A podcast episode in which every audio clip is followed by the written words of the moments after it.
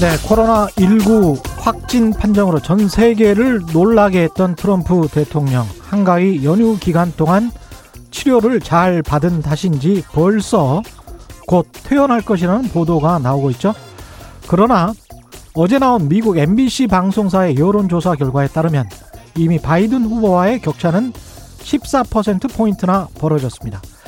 그룹 방탄소년단 소속사 빅히트 엔터테인먼트가 오늘과 내일 일반인 공모주 청약을 받습니다. 공모주 청약에 100조 원이 몰릴 것이다.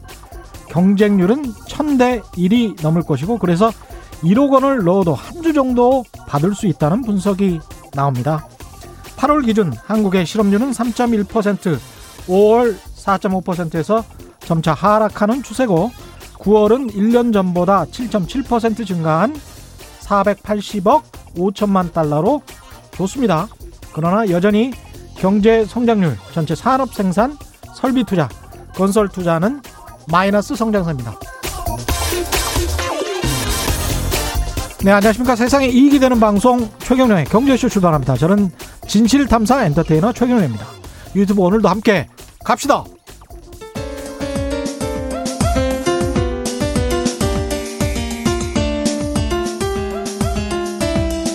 어려운 경제 이슈를 친절하게 풀어드립니다. 돈 되는 경제 정보를 발빠르게 전해드립니다.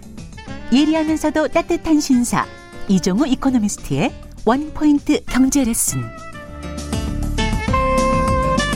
네, 오늘 밤 10시 유튜브로 최경영의 이슈 오도독 월요일 월요일입니다만은 최경영의 이슈 오도독 오도독 업로드 됩니다. 정치권의 다양한 이슈를 비평계 슈퍼스타 이동형 작가가 그야말로 시원하게 풀어줄 것 같습니다.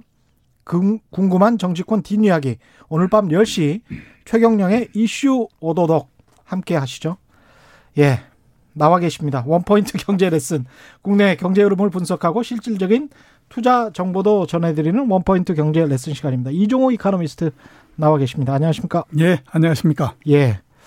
예, 최경령의 이슈 오도독 이거 자꾸 그 발음이 잘 안 되네. 오늘 희한하네.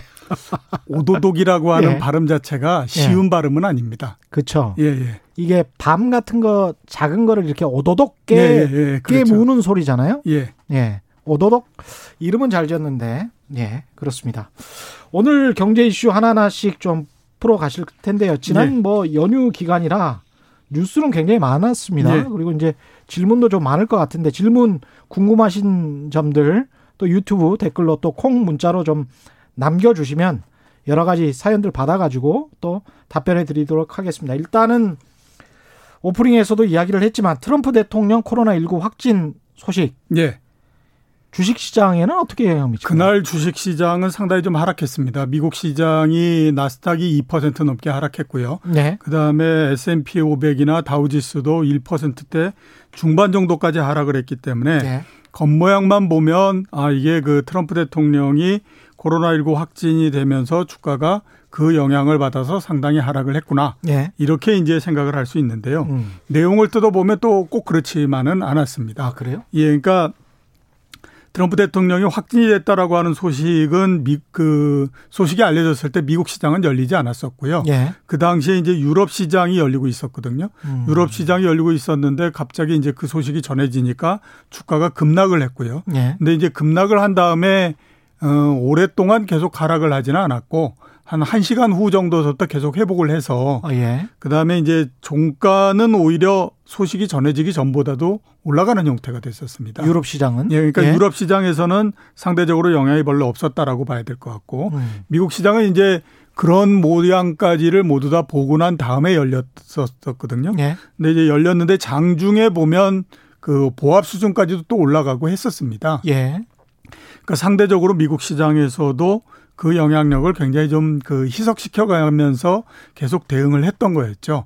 근데 이제 주가 자체가 종가는 상당히 많이 하락을 했는데 음. 어 트럼프 대통령의 문제도 있었지만 또 하나는 뭐냐면 경제 지표가 어 만족할 만큼 안 나왔다 라고 하는 것이 이제 역할을 좀 했다라고 보입니다. 미국에서 경제 지표 나온 게 뭐 뭐가 있었습니까? 그 그날 예. 그러니까 지난주 금요일 날 9월 고용 동향이 나왔거든요. 고용 동향? 예. 네, 그때에 이제 그 일자리 증가가 66만 개였습니다. 예. 생각보다 많이 예, 증가 안 했다. 그렇죠. 예상은 한 95만 개 정도였었는데 예. 한 3분의 2 정도밖에 안 나왔고요. 음. 그다음에 다섯 달 연속 100만 개 넘게 나왔었거든요. 예. 근데 이제 그 여섯 달 만에 100만 개 밑으로 떨어진 형태인 거죠. 어. 그다음에 그 실업률이 8.4%에서 7.9%로 떨어졌는데 예. 0.5% 포인트 정도 떨어진 거지 않습니까? 예. 어 8월 달에 1.8% 포인트 떨어졌었거든요. 예. 그러니까 8월 달에 비해서 떨어지는 폭이 4분의 1로 줄어버린 거잖아요. 어. 그러니까 이게 그 줄어드는 모멘텀이 좀 약해지면 예. 그 10월 달 되면 그러면 그 실업률 그 개선이 음. 0.23%, 0.2%, 0.3% 예. 이런 정도로 더 줄어버리는 거 아니냐. 어. 라고 는 우려가 생길 수밖에 없죠. 그러니까 예상은 팍팍팍 떨어질 줄 알았는데. 예, 그렇죠. 그렇게 떨어지지 않고 0. 몇 퍼센트 포인트 정도로밖에 안 떨어지면 예. 이거 앞으로 경기 침체가 오래 가는 건 아닌가 그런 예, 그렇죠. 우려감? 예, 예, 예. 그러니까 이게 이제 그 단순히 고용만으로서 끝나는 것이 아니라 예. 이게 대충 보니까 9월 달, 10월 달 그 발표되는 지표들이 계속해서 그 전에 비해서 탄력이 약해지는 거 보면 예. 미국 경제가 이제 그 3월, 4월 달에 그, 이, 그, 재정을 투입하고 음. 그러면서 생겼던 효과가 사, 이제 사실상 계속해서 약해지는 형태인 것 같은데 예. 그러면 추가적으로 어떤 조치나 이런 것들이 나오지 않게 되면 음. 계속 약해질 텐데 예. 앞으로 정책이 나오는 데까지 시간이 상당히 걸릴 걸로 보이고 그러면 남아 있고 예. 그렇죠. 예. 그러면 일정 기간 동안에 경기 둔화는 불가피한 게 아니냐라는 음. 생각을 하게 된 거죠. 그래서 그 영향이 상당히 좀 있었기 때문에 예. 전체적으로 볼, 볼 때에 이제 트럼프 대통령의 코로나 확진뿐만 아니라 아마 이런 그 경제 지표의 영향 이게 상당히 좀 작용을 했다라고 볼 수가 있습니다. 근데 실업률 같은 거는 또 추세를 많이 봐야 되는데 예. 물론 뭐 하락의 속도는 생각보다는 덜하긴 하지만 떨어지기는 떨어지고 있는 게 미국은 그나마 긍정적인데 예. 좀 저는 전 세계 여러 나라의 실업률을 보다가 음. 희한하게도 일본은 있잖아요. 예. 어떻게 전 세계 실업률이 빡 떨어질 때 여기는 지금 도리어 올라가고 있어요. 예. 그래서 3%대 지금 도달했는데 일본이 그 전에는 2% 중반 뭐 이렇 이랬거든요. 그렇죠. 예, 예. 희한 희한한 그 패턴을 보이더라고요. 일본도. 예, 뭐 다른 데하고는 좀 다른 패턴이네요. 예. 그러니까 OECD 다른 나라들 대부분은 3, 4월 정도에 5월 정도에 우리나라도 마찬가지로 그 정점을 보이다가 예, 그다음부터 떨어지죠. 툭툭툭 떨어지는데 음. 일본은 이상하게 지금부터 올라가고 있어요. 참 그러니까 희한하네. 그, 그거 한번 생각해 보시면 예. 어느 정도 답이 될 수도 있을 것 같은데 예. 어, 원래는 코로나19가 발생하고 했을 때에 올림픽을 8월 달에 열기로 했었지 않습니까? 그랬죠. 그래서 그때 이제 코로나19에 따른 환자 수도 상당히 관리를 하는 형태였었고요.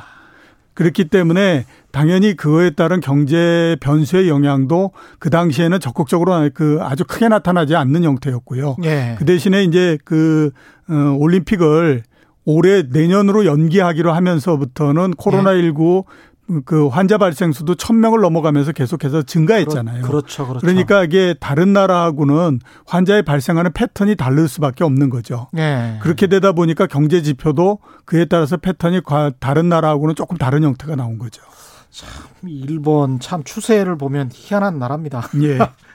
그리 그렇게 놓고 보면 우리나라 금융시장도 오늘 예. 주식시장 아주 좋았거든요. 아주 좋았죠. 30포인트 예. 넘게 상승을 했는데 예. 이제 그 우선 아무튼 뭐한 그 지난주 금요일서부터 보면 이틀 동안의 휴지기가 있었잖아요. 그러니까 그 트럼프 대통령이 코로나19 확진됐다라고 하는 거에 대한 판단을 해볼 수 있는 시간이 충분히 있었다라고 그렇죠. 봐야 되고요. 예. 그 다음에 또 이틀 동안에 여러 소식들이 계속 전해졌었는데 음. 트럼프 대통령이 이전에 그 국가 정상으로서 트럼 그 코로나 19에 걸렸던 예. 영국 총리나 예. 그다음에 브라질 대통령이나 음. 이런 사람들에 비해서는 상당히 양호하다라는 생각이 많이 들었고 그렇죠. 그러면 이게 빨리 회복이 돼서 음. 정상이 되는 게 아니야라고 하는 기대들을 상당히 많이 가지 갖게 됐거든요. 예. 그러면서 우리 시장에서도 그 영향이 별로 나타나지 않는 형태였고 음.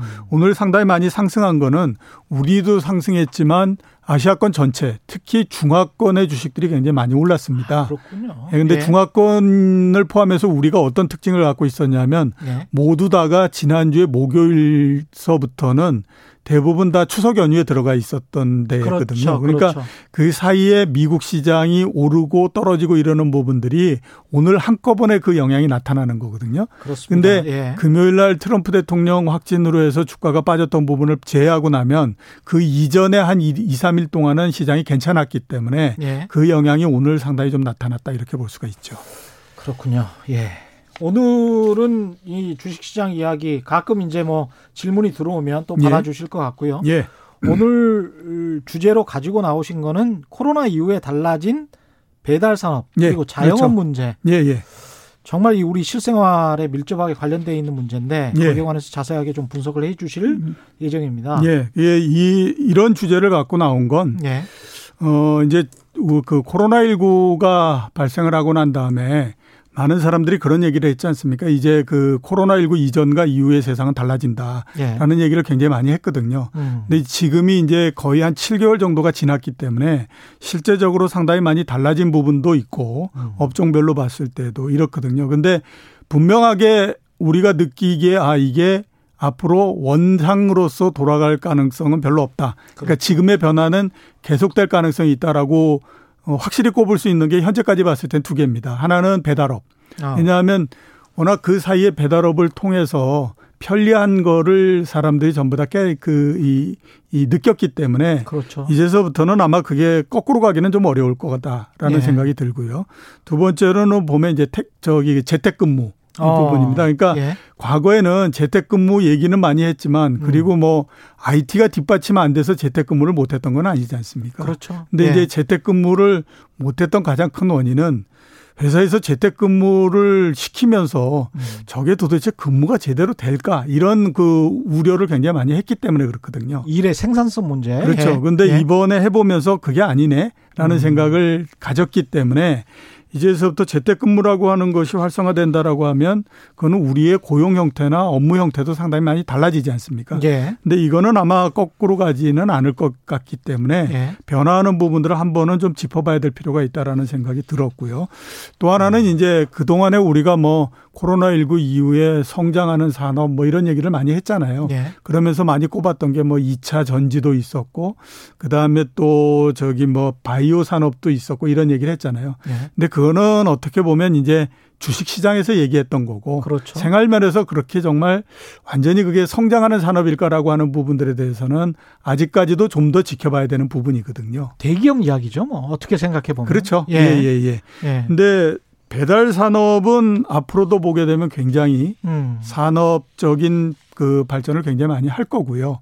그런 면에서 보면 그동안 우리 경제가 가장 크게 갖고 있었던 숙제가 뭐냐면 지금의 중후장대형 산업이 계속 지금 약해지고 있는데 예. 이게 약해지면 도대체 한국 경제가 어떻게 될 건가 하는 것에 대한 우려를 상당히 많이 했었잖아요. 그렇죠. 예. 근데 지금 보면 뭐 배달 산업뿐만 아니라 그 음. 연간에서 우리가 뭐 과거에 보면 이제 그 그런 게 없었는데 페이 산업 이런 것도 있지 않습니까? 그러니까 지불 산업. 아, 예. 지불 예, 예. 산업. 예. 이런 것들도 점차 계속 커지면서 그 배달을 하니까 페이 산업, 지불 산업이 또 활성화돼야 되겠죠. 그렇죠. 예. 예, 예. 그래서 이게 계속 커지면서 음. 주식 시장에서의 규모도 굉장히 커지고 이런 형태가 되거든요. 예. 그래서 아 이게 앞으로 보게 되면 우리나라 산업 전체에 재편을 가지고 오는 역할을 할 가능성도 있다라고 어. 봐서 앞으로 이렇게 그 아 이런 부분들이 앞으로 우리가 생각하지 못했던 성장 산업이겠구나라고 그렇죠. 하는 부분들을 한번 계속 선발을 해가지고 말씀을 드릴까라는 생각을 하고 있습니다. 자영업 소비자들에 대한 영향뿐만이 아니고 투자 아이디어도 좀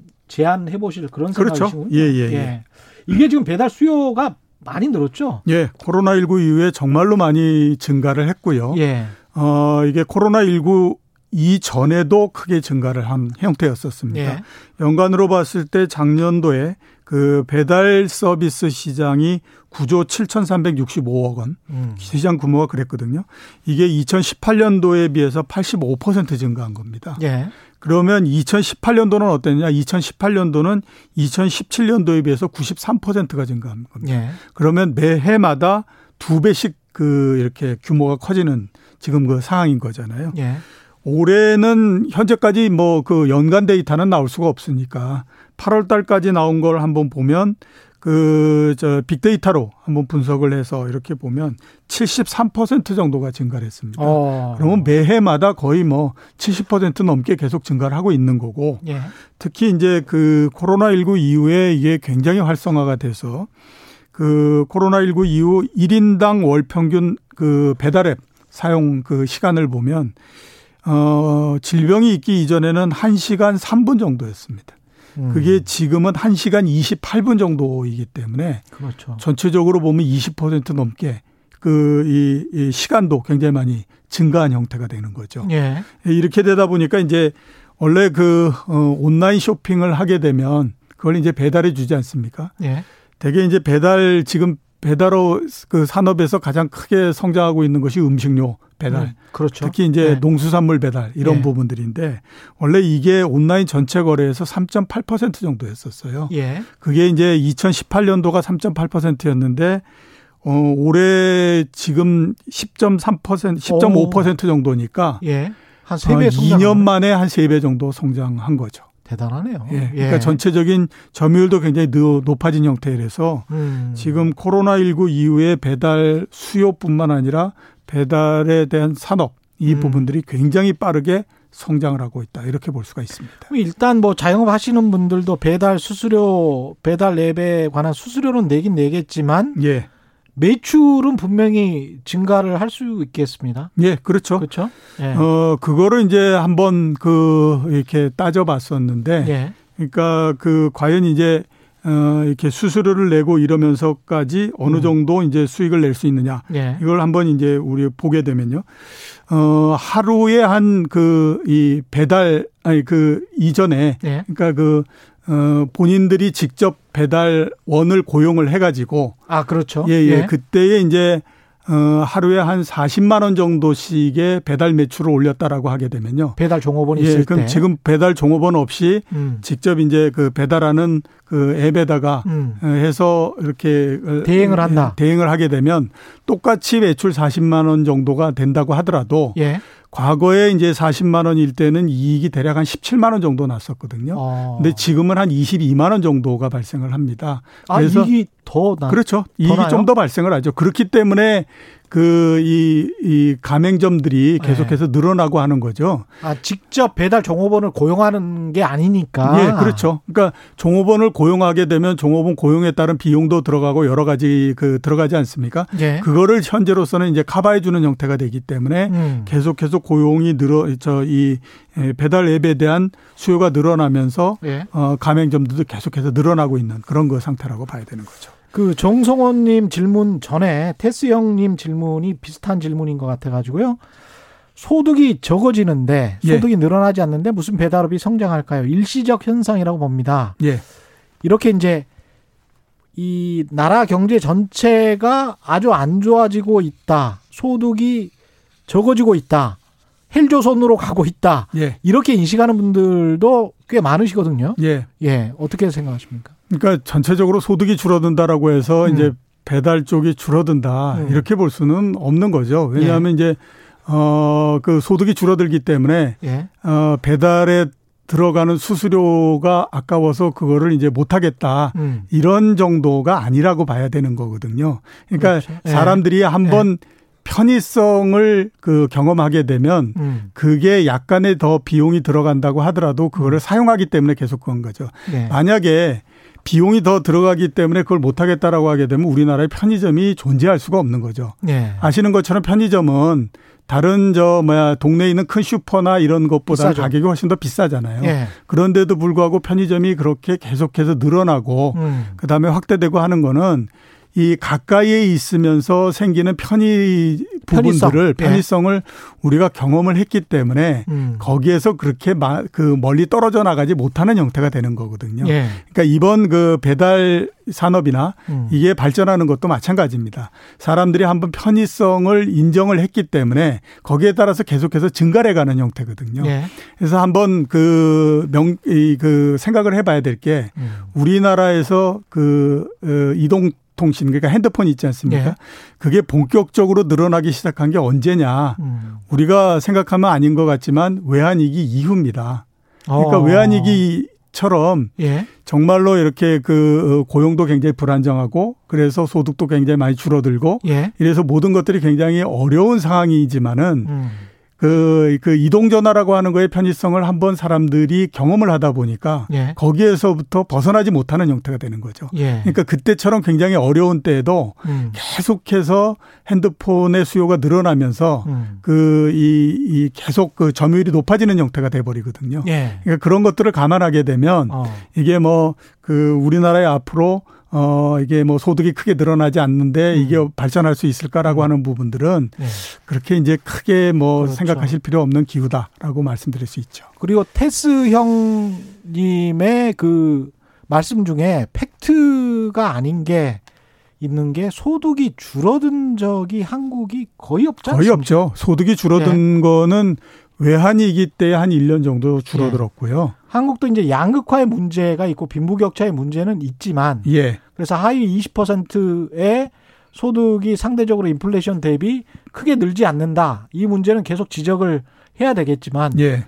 전체 국민 소득이 줄어들고 있다. 이거는 한 10년에 한두 번 정도 있는 희귀한 사례들이죠. 특별한 예. 경우가 아니고는 음. 그런 경우가 발생하지 않고요. 예. 그 지난 한 2, 30년 동안에도 음. 그런 경우가 발생한 거는 예. 거의 외환위기가 유일하고요. 그렇죠. 그다음에 금융위기 때는 약간 늘어났을 뿐이지 그렇죠. 그게 크게 줄어들거나 그러지는 않습니다. 그 통계청에 뭐 무슨 정보를 어떤 역대 정부를 다 통틀어서 한 10년에 한 번씩이나 있을 거예요. 예, 그렇죠. 예. 예. 그래서 그거는 이제 그 팩트가 아니니까 YK 님도 주변에 일 없어진 사람이 없던데 애들 취직도 웬만하면 다 했고 자영업자가 소득이 조금 줄었다고는 하더라고요. 커피타임님은 없는 사람은 늘 없지만 대한민국엔 소득이 크게 늘어나는 사람도 많습니다.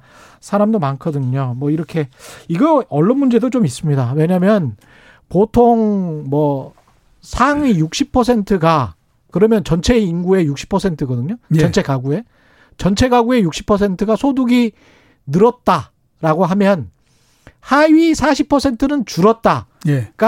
항상 기사 제목이에요. 음.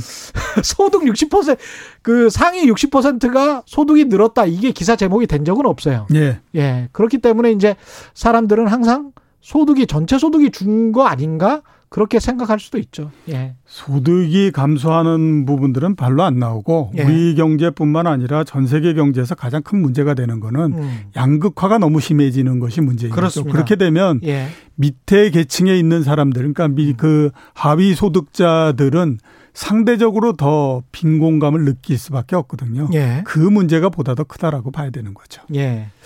이게 지금 배달 산업 수요 증가는 앞으로도 계속 될 것 같은 그런 분위기인 거죠. 예, 그렇죠. 예. 왜냐하면 우선은 이제 그 앞에서 말씀드렸던 것처럼 어, 한번 이제 써봤더니 아, 이거 네. 괜찮더라라고 하는 부분들이 하나 있고요. 음. 두 번째는 이제 코로나19로 해서 비대면이 계속 확대됐고 이게 이제 에, 구조적으로 정착돼 있는, 되는 형태니까 네. 당연히 그에 따라서 보면 어, 이게 계속 늘어나는 형태가 될 걸로 보이고 음. 그 다음에 아까 말씀드렸던 것처럼 그 점포 운영자 입장에서 봤을 때도 비용도 뭐 그렇게 크게 늘어나거나 그러지 않을 뿐만 아니라 음. 새로운 수요가 창출될 수 있잖아요. 예. 그러니까 조그만 그, 이, 그 음식점이나 이런 데에서는 음. 과거에는 어, 그 배달원을 고용을 해서 할 수가 없다라고 하는데 예. 그게 이제 그, 그, 그 고용하지 않아도 어, 충분히 그런 배달할 수 있는 형태가 되면 새로운 수요가 만들어지는 거기 때문에 온라인 상거래가 또 발달하면 지역구가 정말 전국구가 될 수도 있는 예, 거 아닙니까? 그렇죠. 예. 예. 그렇기 때문에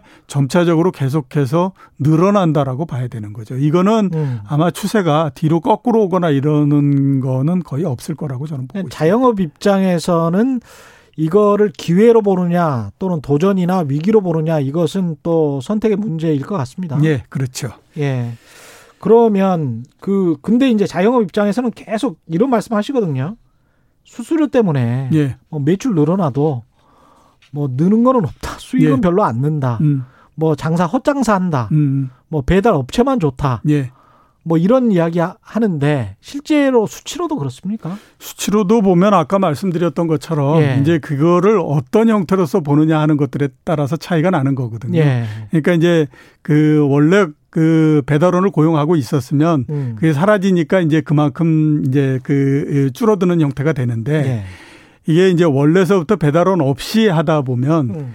네, 많은 사람들이 어떤 생각을 하게 되냐면 이제 수수료 나가는 거는 생각하지만 예. 그에 따라서 매출이 증가하거나 이런 부분들은 정확하게 따지를 않거든요. 그렇죠. 예, 그렇기 때문에 이제 아, 돈 번 거는 생각 안 하는 거죠. 그렇죠. 그래서 이제 상대적으로 상당히 크게 느껴지는 그런 부분들이 있는데 예. 거기에다가 이제 보면 최근에 우리나라에서도 경쟁이 이제 많이 그 이렇게 이루어지면서 예. 조금씩 수수료가 떨어지는 형태를 지금 보이고 있습니다. 배달업 자체 경쟁. 예, 예 그렇죠. 그래서 어. 아마 앞으로도 보면 음. 그거 그에 따른 그 이제 수수료 인하. 수수료 인하 이 부분들로 해서 영향은 조금씩 줄어들 걸로 그렇게 보입니다. 그럼 배달 산업 현황이 굉장히 좀 중요할 텐데 예. 이게 독과점으로 가면 자영업 하시는 분들한테는 장기적으로는 불리할 테고. 예. 경쟁이 좀 심해져서 수수료 인하 경쟁까지 막 하고 그러면 예. 자영업 하시는 분들 입장에서는 훨씬 좋은 거 아니에요? 예, 그렇죠. 그래서 예. 한번 이제 우리가 그 전체적인 상황을 한번 볼 필요가 있는데 우리나라를 포함해서 전 세계적으로 지금 어떤 형태이냐 하면요. 코로나19 이전에는 국가별로 봤을 때 두 개 내지 세 개, 조그만 데까지 끼면 뭐 다섯 개, 여섯 개 이런 정도가 이제 서로 어, 그 경쟁을 하는 형태였었죠. 예. 예. 그러다가 이제 코로나19 이전 뭐 얼마 전서부터 그러니까 지난해 말 정도서부터 올해 정도까지 어떤 트렌드가 가냐면 계속해서 M&A가 지금 이루어지고 있는 상태입니다. 우리나라도 어. 그렇고 다른 나라도 그렇고. 예. 그래서 이제 우리나라 같은 경우에 작년 12월 달에 음. 배달의 민족이 독일계 회사에 넘어갔거든요. 예. 예. 그래서 이게 독일계 회사가 원래 뭐 2위, 3위의 회사를 가지고 있었어요, 우리나라에. 음. 그런고 1위가 이제 배달의 민족이었었는데 1위까지를 전부 다 그, 이, 이, 인수합병을 해버린 상태가 된 거죠. 예. 그러면서 시장이 95%를 이제 독일계 회사가 갖고 가버린 형태가 됐고요. 어. 나머지 5% 정도가 이제 그 국내에 새로 만드는 회사로서 이제 그 이루어져 있는 형태고요. 예. 이게 우리나라만 그런 것이 아니라 다른 나라에서도 마찬가지입니다. 음. 미국에서도 어, 뭐 2위, 3위가 서로 합치겠다고 하는지 예. 뭐 그 다음에 1위가 4위를 인수합병을 하든지 뭐 이런 형태로 계속해서 지금 인수합병이 일어나고 있는 형태거든요. 유럽에서도 마찬가지로. 그 사람들도 규모를 크게 해서 예, 그만큼 그렇죠. 코스트를 떨어 치려야 예. 나중에 수익이 남으니까. 예, 그렇죠. 지금 이제 왜 이렇게 그 계속 합병을 크게 하려고 하느냐 하면 예. 그 말씀하신 것대로입니다. 음. 그러니까 이게 그 배달업이 굉장히 그 이 발전 가능성도 높고 네. 현재 성장성도 굉장히 높은데 최근까지는 보면 그렇게 이익을 많이 내는 회사들이 없었어요. 네. 이게 왜 이익을 못 내냐면 초기에 자리를 잡기 위해서 음. 굉장히 많은 광고를 하면서 자리를 잡기 위한 초기 비용을 굉장히 많이 쓰거든요. 네. 근데 이게 그 경쟁자가 많으면 많을수록 계속 그 비용이 오랜 시간 동안 들어가지 않습니까? 그러니까 이거를 막기 위해서 가장 그 좋은 방법이 뭐냐면 그냥 서로 간에 그 합병을 해가지고 시장을 전체적으로 다 그냥 지배를 해버리면 어. 그 다음서부터는 추가적으로 들어가는 비용이 많이 줄어들기 때문에 그렇죠. 네. 그래서 이제 많이 인수합병을 했거든요. 그래서 음. 최근까지도 상당히 인수합병을 많이 했었는데 음. 이렇게 인수합병을 좀 해놓고 났더니 그 다음에 나오는 게 뭐냐면 기존에 이제 IT를 했던 회사들 미국 음. 같은 경우에 보면 우버라든가 예. 우리나라의 카카오라든가 이런 데서 이게 보니까 우리도 뛰어들면 할 수 있을 것 같은데 어. 여기 우리 원래 했던 거에 뭐 조금만 아무튼 변형시키면 예. 할수 있을 것 같아 이러면서 이제 덤벼들기 시작을 한 새로운 거죠. 새로운 경쟁자들이 예, 또 그런, 타산업에서 나타나는군요. 그렇죠. 그러면서 이제 타산업에서 꾸준히 계속해서 지금 주자들이 나오는 형태가 되거든요. 예. 그래서 중국 같은 경우에는 전체적으로 배달 산업의 두 개의 큰 회사가 서로 이거를 이제 나눠 갖고 있는데 하나는 이제 텐센트 계열, 예. 또 하나는 아리바바 계열. 예. 이 계열로서 지금 나눠져 있는 형태입니다. 어. 그래서 우리나라에서 이제 추가적으로 들어오는 그 회사들의 모델은 중국에서 그런 이제 아리바바나 텐센트 이런 것들을 모델로 해가지고 지금 계속해서 지금 들어오고 있는 상태고요. 음. 그 효과가 또 상당히 많이 있는 게 그 3위 업체가 지금 바뀐 상태이죠. 예. 쿠팡 이츠 이런 데가 지금 굉장히 빠른 속도로서 올라와서 음. 원래의 3위를 지금 제치고 어그 올라오고 있는 상태고요. 예. 이 신규로 참여하는 회사들 같은 경우에는 앞에 했던 회사들보다는 훨씬 더 아무튼 좀 뭔가 다른 거를 좀 내놔야 그렇죠, 되지 그렇죠. 않겠습니까? 그렇죠. 예. 그래서 이제 그게 보면 제일 초기에 가장 좋은 거는 가격 경쟁을 하는 것이 가장 좋잖아요. 그죠? 그래서 예. 다른 데 같은 경우에는 뭐 그 주문 한 건 수당 예. 그 주문을 받은 그 음식점에서 한 뭐 3천 원을 받는다. 이렇게 하면 음. 여기는 그냥 천 원만 받고 이렇게 합니다. 그래서 원래 그 배달의 민족 같은 경우에 수수료가 6% 정도거든요. 예. 근데 새로 들어오는 쿠팡이츠 같은 데는 1.5% 음. 이런 정도로 하고요.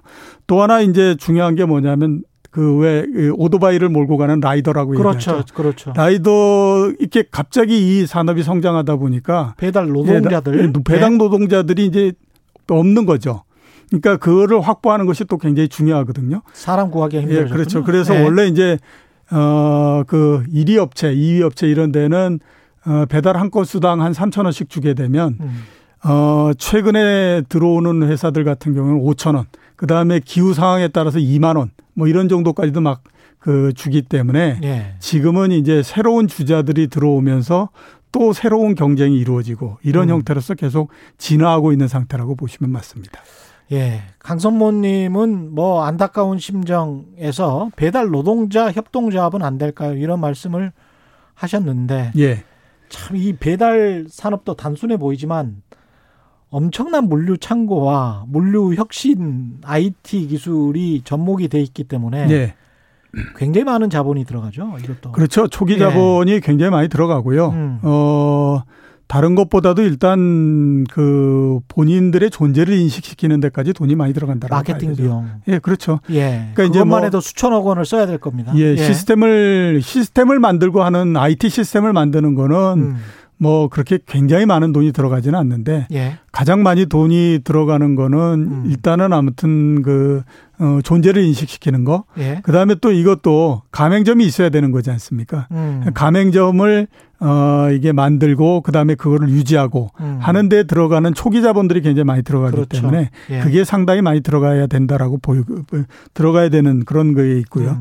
그다음에 그 배달원 어 조합 예. 이것도 아마 제가 봤을 때 시간이 지나면 만들어질 겁니다. 그렇겠죠. 예, 예. 그러니까 지역에서는 만들어질 가능성이 높죠. 예, 그렇죠. 예. 예. 이은영님은 배달업이 유통이 복잡합니다. 그 배달하는 가장 그 꼭대기에 있는 그 배달 산업군 하고 그 다음에 중간 배달업체, 지역 배달, 음식점, 뭐 기사, 소비자 뭐 이런 구조라고 말씀하셨는데요.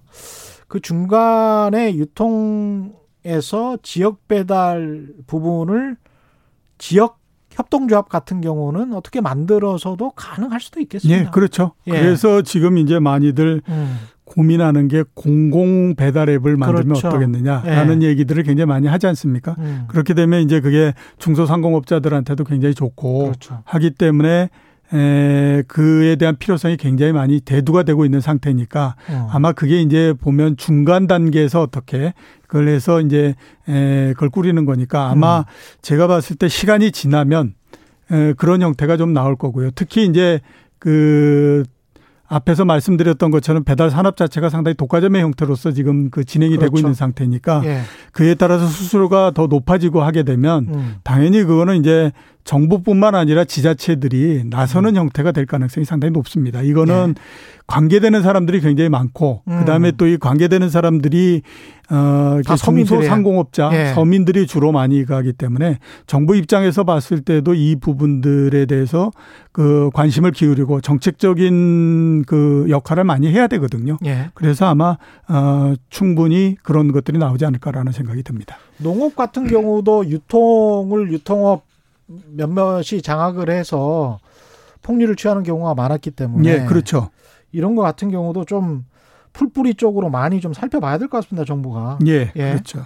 환경이라는 측면에서도 그렇고요. 예. 그 배달 관련해서 패키지도 너무 과다하다고 소비자들 그 불만인 사람들도 많거든요. 예. 예. 지금은 이제 초기니까 예. 그리고 이게 그 활성화돼서 막 산업이 커지고 한 것이 몇 년 안 됐거든요. 예. 그러니까 아직까지는 이제 초기에서 전체적인 그 룰이 만들어지거나 음. 또는 이제 구조적으로 어떤 이제 구조가 이렇게 굳어지거나 음. 이런 형태가 아니기 때문에 앞으로 보면 계속해서 어, 그 정책적인 뒷받침도 있을 거고, 예. 그 다음에 지금의 구조를 어, 보다 더 아무튼 합리적인 형태로서 수정을 하는 음. 그런 작업들도 계속 있을 거고, 그렇기 음. 때문에 계속 모양은 조금씩 바뀐다라고 그렇죠. 봐야 되는 거죠. 그러니까 예. 기업 입장에서는 배달 산업 하는 제일 위에 있는 꼭대기에 있는 배달 산업업체 입장에서 봤을 때는 수익 올리는 게 가장 급선물 텐데. 그렇죠. 그거 하려면 비용을 어떻게든 줄여야 될 거고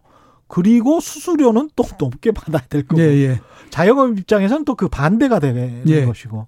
참 조정하기가 쉽지 않네요. 그러니까 수수료를 예. 높게 받게 되면 음. 당연히 그에 따라서 새로운 그 주자들이 계속 참가해 온다라고 봐야 되거든요. 예. 근데 앞에서 말씀드렸던 것처럼 그 새로운 주자들은 그 처음서부터 만드는 것이 아니라 음. 본인들이 지금 강점으로서 갖고 있는 부분들에서 약간의 변형을 시켜서 도전하는 형태로서 계속 가는 거거든요. 예. 그렇기 때문에 그 세력 또한 상당히 무섭다라고 봐야 됩니다. 예를 아. 들어서 보게 되면요. 우버가 원래로 보면 우리가 차량 공유 가 주 업이지 않습니까? 그렇죠. 올해 상반기까지 보면 차량 공유 아, 2, 4분기에 음. 차량 공유를 통해서 올린 매출은 30억 달러 정도고요. 예. 그다음에 그 음식 배달에서 생긴 매출이 70억 달러입니다. 오. 그러니까 그 원래의 자기가 하려고, 하려고 했던 것보다도 본업보다 훨씬 크네요. 그렇죠. 본업보다도 그게 훨씬 더 커진 거예요. 예. 그리고 가맹점도 50만 개 정도 이렇게 되거든요. 70억 달러면 8조 원 정도 되는 예, 거죠. 그렇죠. 그러니까 예. 이게 그 똑같이 우리가 보게 보면 음. 이렇게 조금씩 변형시킬 수 있는 그 현재 큰 그뭐 어, 포털 업체든지 이런 것들이 자리 잡고 있는 것들이 굉장히 많거든요. 그러네요. 예, 그렇기 때문에 이 산업은 나중에 완전히 이제 구조적으로 완전히 만들어지기 전까지는 음. 어, 계속해서 이렇게 뭐 수수료를 계속 높게 갖고 가고 이렇게 하게 되면 그 다음에는 필히 어떤 형태로든지 경쟁자들이 계속해서 출연하기 때문에 그러네요. 가장 좋은 거는 뭐냐면 그 경쟁자들이 출연하기 어려울 정도의 수, 수수료를 음.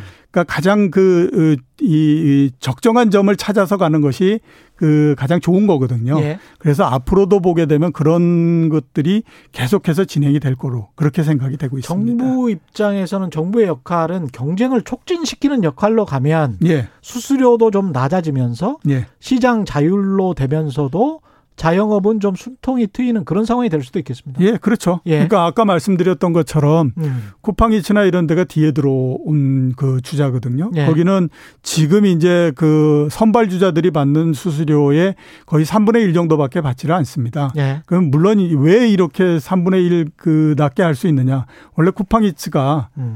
그 쿠팡에서부터 출발을 했기 때문에 예. 거기에 똑같이 보게 되면 배송 시스템이나 이런 것들이 있지 않습니까? 그러니까 음. 그거를 조금 더 심화시키면 그게 가능해지는 형태가 되는 예. 거거든요. 예. 그렇기 때문에 이게 그 뭐 처음서부터 만들어서 이렇게 들어오는 주자도 있지만 그렇지 않은 주자들도 상당히 있기 때문에 음. 그런 부분들을 보게 되면 앞으로 경쟁은 또 일어날 수 있다라고 하는 것들을 항상 생각을 해야 되는 거죠. 이 사이즈 규모는 굉장히 커지게 되고 다른 산업군에 있는 것들도 경쟁자로서 출연하게 된다면 수익은 매출은 늘겠지만 수익은 뭐 당장은 담보할 수 없는 그런 상황이잖아요. 예, 그렇죠. 그러면 주식을 투자하는 사람들 입장에서 봤을 때는 배달 산업과 그 파생되는 어떤 기업들 어떤 투자 아이디어를 얻을 수 있을까요? 일단은 아무튼 산업 자체가 굉장히 앞으로도 계속 커진다라고 하는 거는 분명한 것 같고요. 매출 사이즈가 커진다. 예, 매출 사이즈는 굉장히 커진다. 예. 그다음에 이제 지금은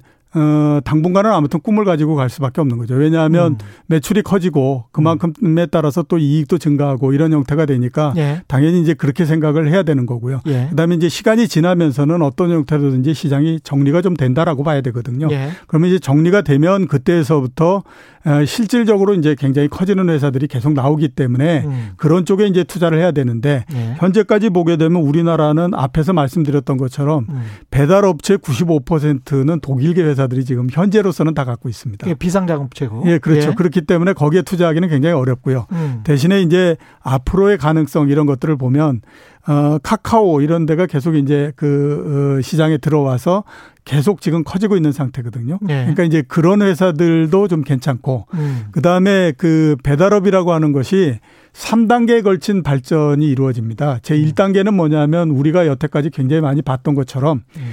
어 가게가 스스로 어 배달원을 고용을 해 가지고 하는 형태고요. 예. 두 번째는 이제 고용원이 없어지고 지금처럼 배달을 하는 전문 업체가 생기는 겁니다. 예. 그 다음에 이제 세 번째의 형태는 어떤 거냐면 지금은 이렇게 빠른 배송이라고 이루 배송이 이루어지는 것이 거의 대부분 음식료를 중심으로 하잖아요. 예. 근데 그게 만약에 아, 음식을 만드는 재료 음. 이런 것들로 간다라고 해서 만약에 내가 무슨 뭐 어, 어, 어 감자를 사거나 뭐 파를 사거나 이러는데 예.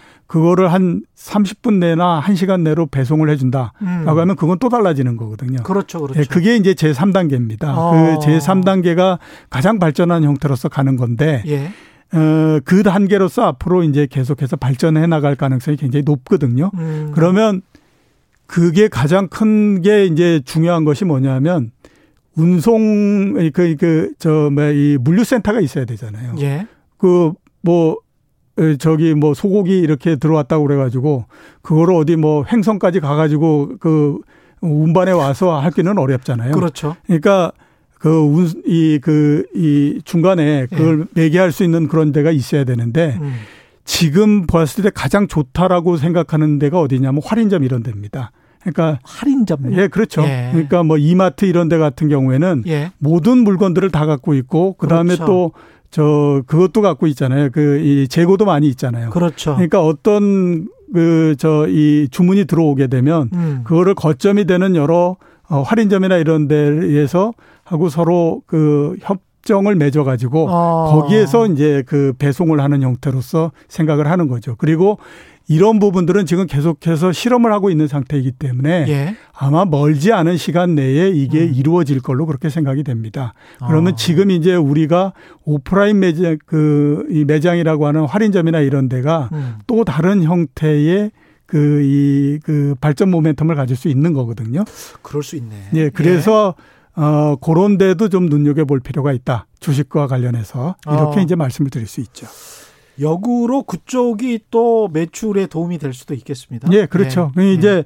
그 만약에 이제 할인점 음. 이런 데가 그런 것 때문에 우리가 그럼 직접 한번 배송을 해볼까 이렇게 음. 나올 수도 있는데 음. 그 시스템을 만드는 데까지 돈이 또 굉장히 많이 들기 때문에 그렇죠. 할인점은 근데 물류 창고는 있을 거니까 그렇죠. 예, 예. 재고도 있을 것이고 예. 그래서 아마 음. 배달 업체와 그 다음에 그런 데가 이제 할인점이나 백화점 이런 데가 서로 어, 합동을 하는 그런 형태가 나올 가능성도 있다라고 봐야 되죠. 예. 그 바이든이 당선되면 온실가스 정성원 님이군요. 예. 아까부터 질문 주셨는데 바이든 당선되면 온실가스 관련주가 오를까요? 뭐 이런 질문이십니다. 처음에는 예. 조금 오를 가능성이 있죠. 음. 근데 여태까지 많이 보면 음.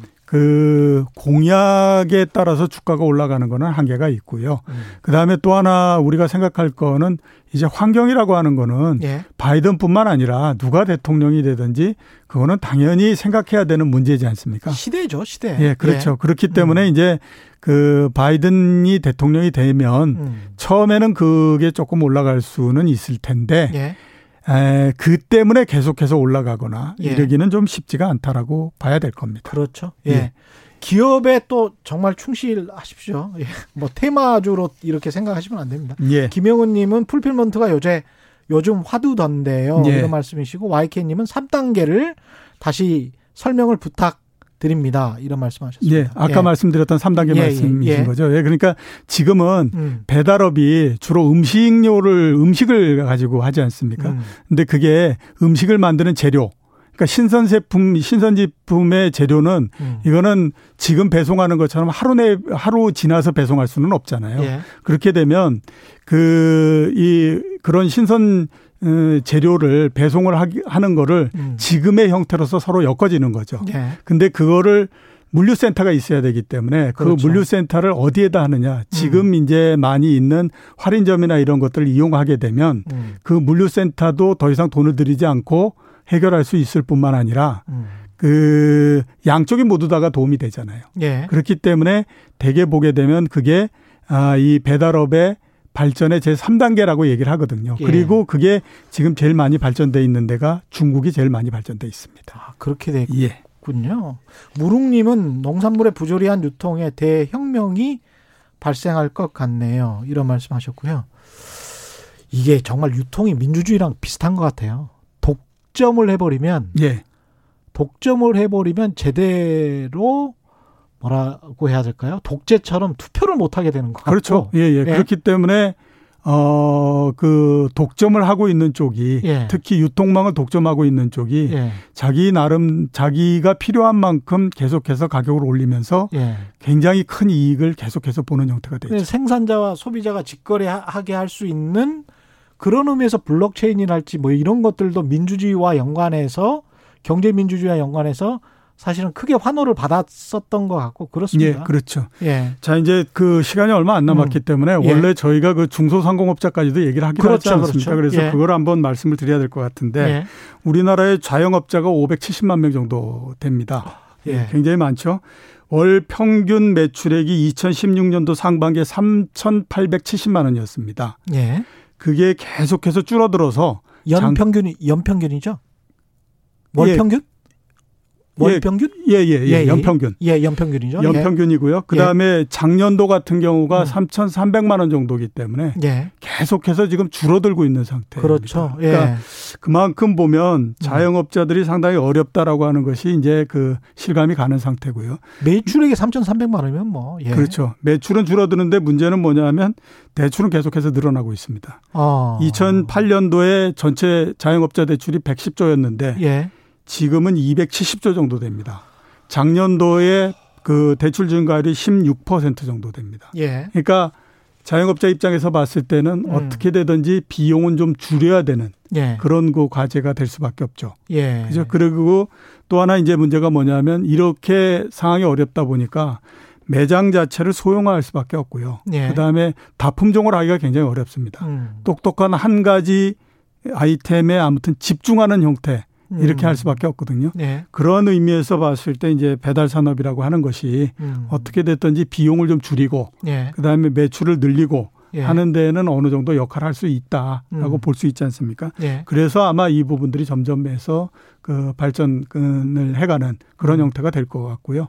정부도 그렇게 되다 보니까 음. 이거에 굉장히 좀 그 정책적 지원을 굉장히 많이 해주고 있는 상태입니다. 예, 영향받는 사람이 많을 수밖에 그렇죠. 없겠습니다. 가장 예. 대표적인 게 이제 공유 주방 이런 어. 거 많이 얘기하지 않습니까? 예. 원래 지금 이제 한 그 10평 정도 분식점 하나 만들려면요. 인테리어 비용 다 합쳐서 1억 정도 듭니다. 어. 근데 그게 공유 주방으로 해서 한 그 4평 정도로 줄이게 되면 음. 한 2천만 원 정도로서 해결이 되는 형태거든요. 예. 여기에다가 이제 배달 앱을 서로 엮고 음. 그렇게 되면 어, 전체적으로 아무튼 그 장사하는 데도 좀 도움이 될 뿐만 아니라, 예. 어, 지금은 뭐 중소상공업자가 대기업이 하고 있는 그 부분들에 뛰어들고, 그러니까 대기업의 상권 내에 들어가고 이러는 것들이 굉장히 어렵잖아요. 그렇죠. 근데 이 배달앱을 통해서는 그 이 전체적으로 커버할 수 있는 지역이 늘어나기 때문에 음. 그런 면들도 있어서 본인의 정... 상품만 뛰어나다면 그렇죠. 예. 그래서 이제 정부도 어, 중소상공업자 지원 차원에서 음. 이거에 상당히 많이 지금 그 전력을 하고 있는 그런 상태라고 볼 수 있습니다. 자영업자만 600만 명이면 가구원 수까지 합하면 뭐 한 1,500만 명 가까이 되겠네요. 예, 그렇죠. 오늘 말씀 감사하고요. 지금까지 이종우 이카노미스트와 함께했습니다. 고맙습니다. 네. 다시 한번 오늘 밤 10시 유튜브로 최경령의 이슈 오도독 슈퍼스타 이동형 작가 궁금한 정치권의 뒷이야기 오늘 밤 10시 최경령의 이슈 오더독입니다. 예, 다시 한번 말씀드려야 되겠습니다. 끝내야 할 시간입니다. 지금까지 세상에 이익이 되는 방송 최경령의 경제쇼였습니다. 고맙습니다. 고맙습니다. 예.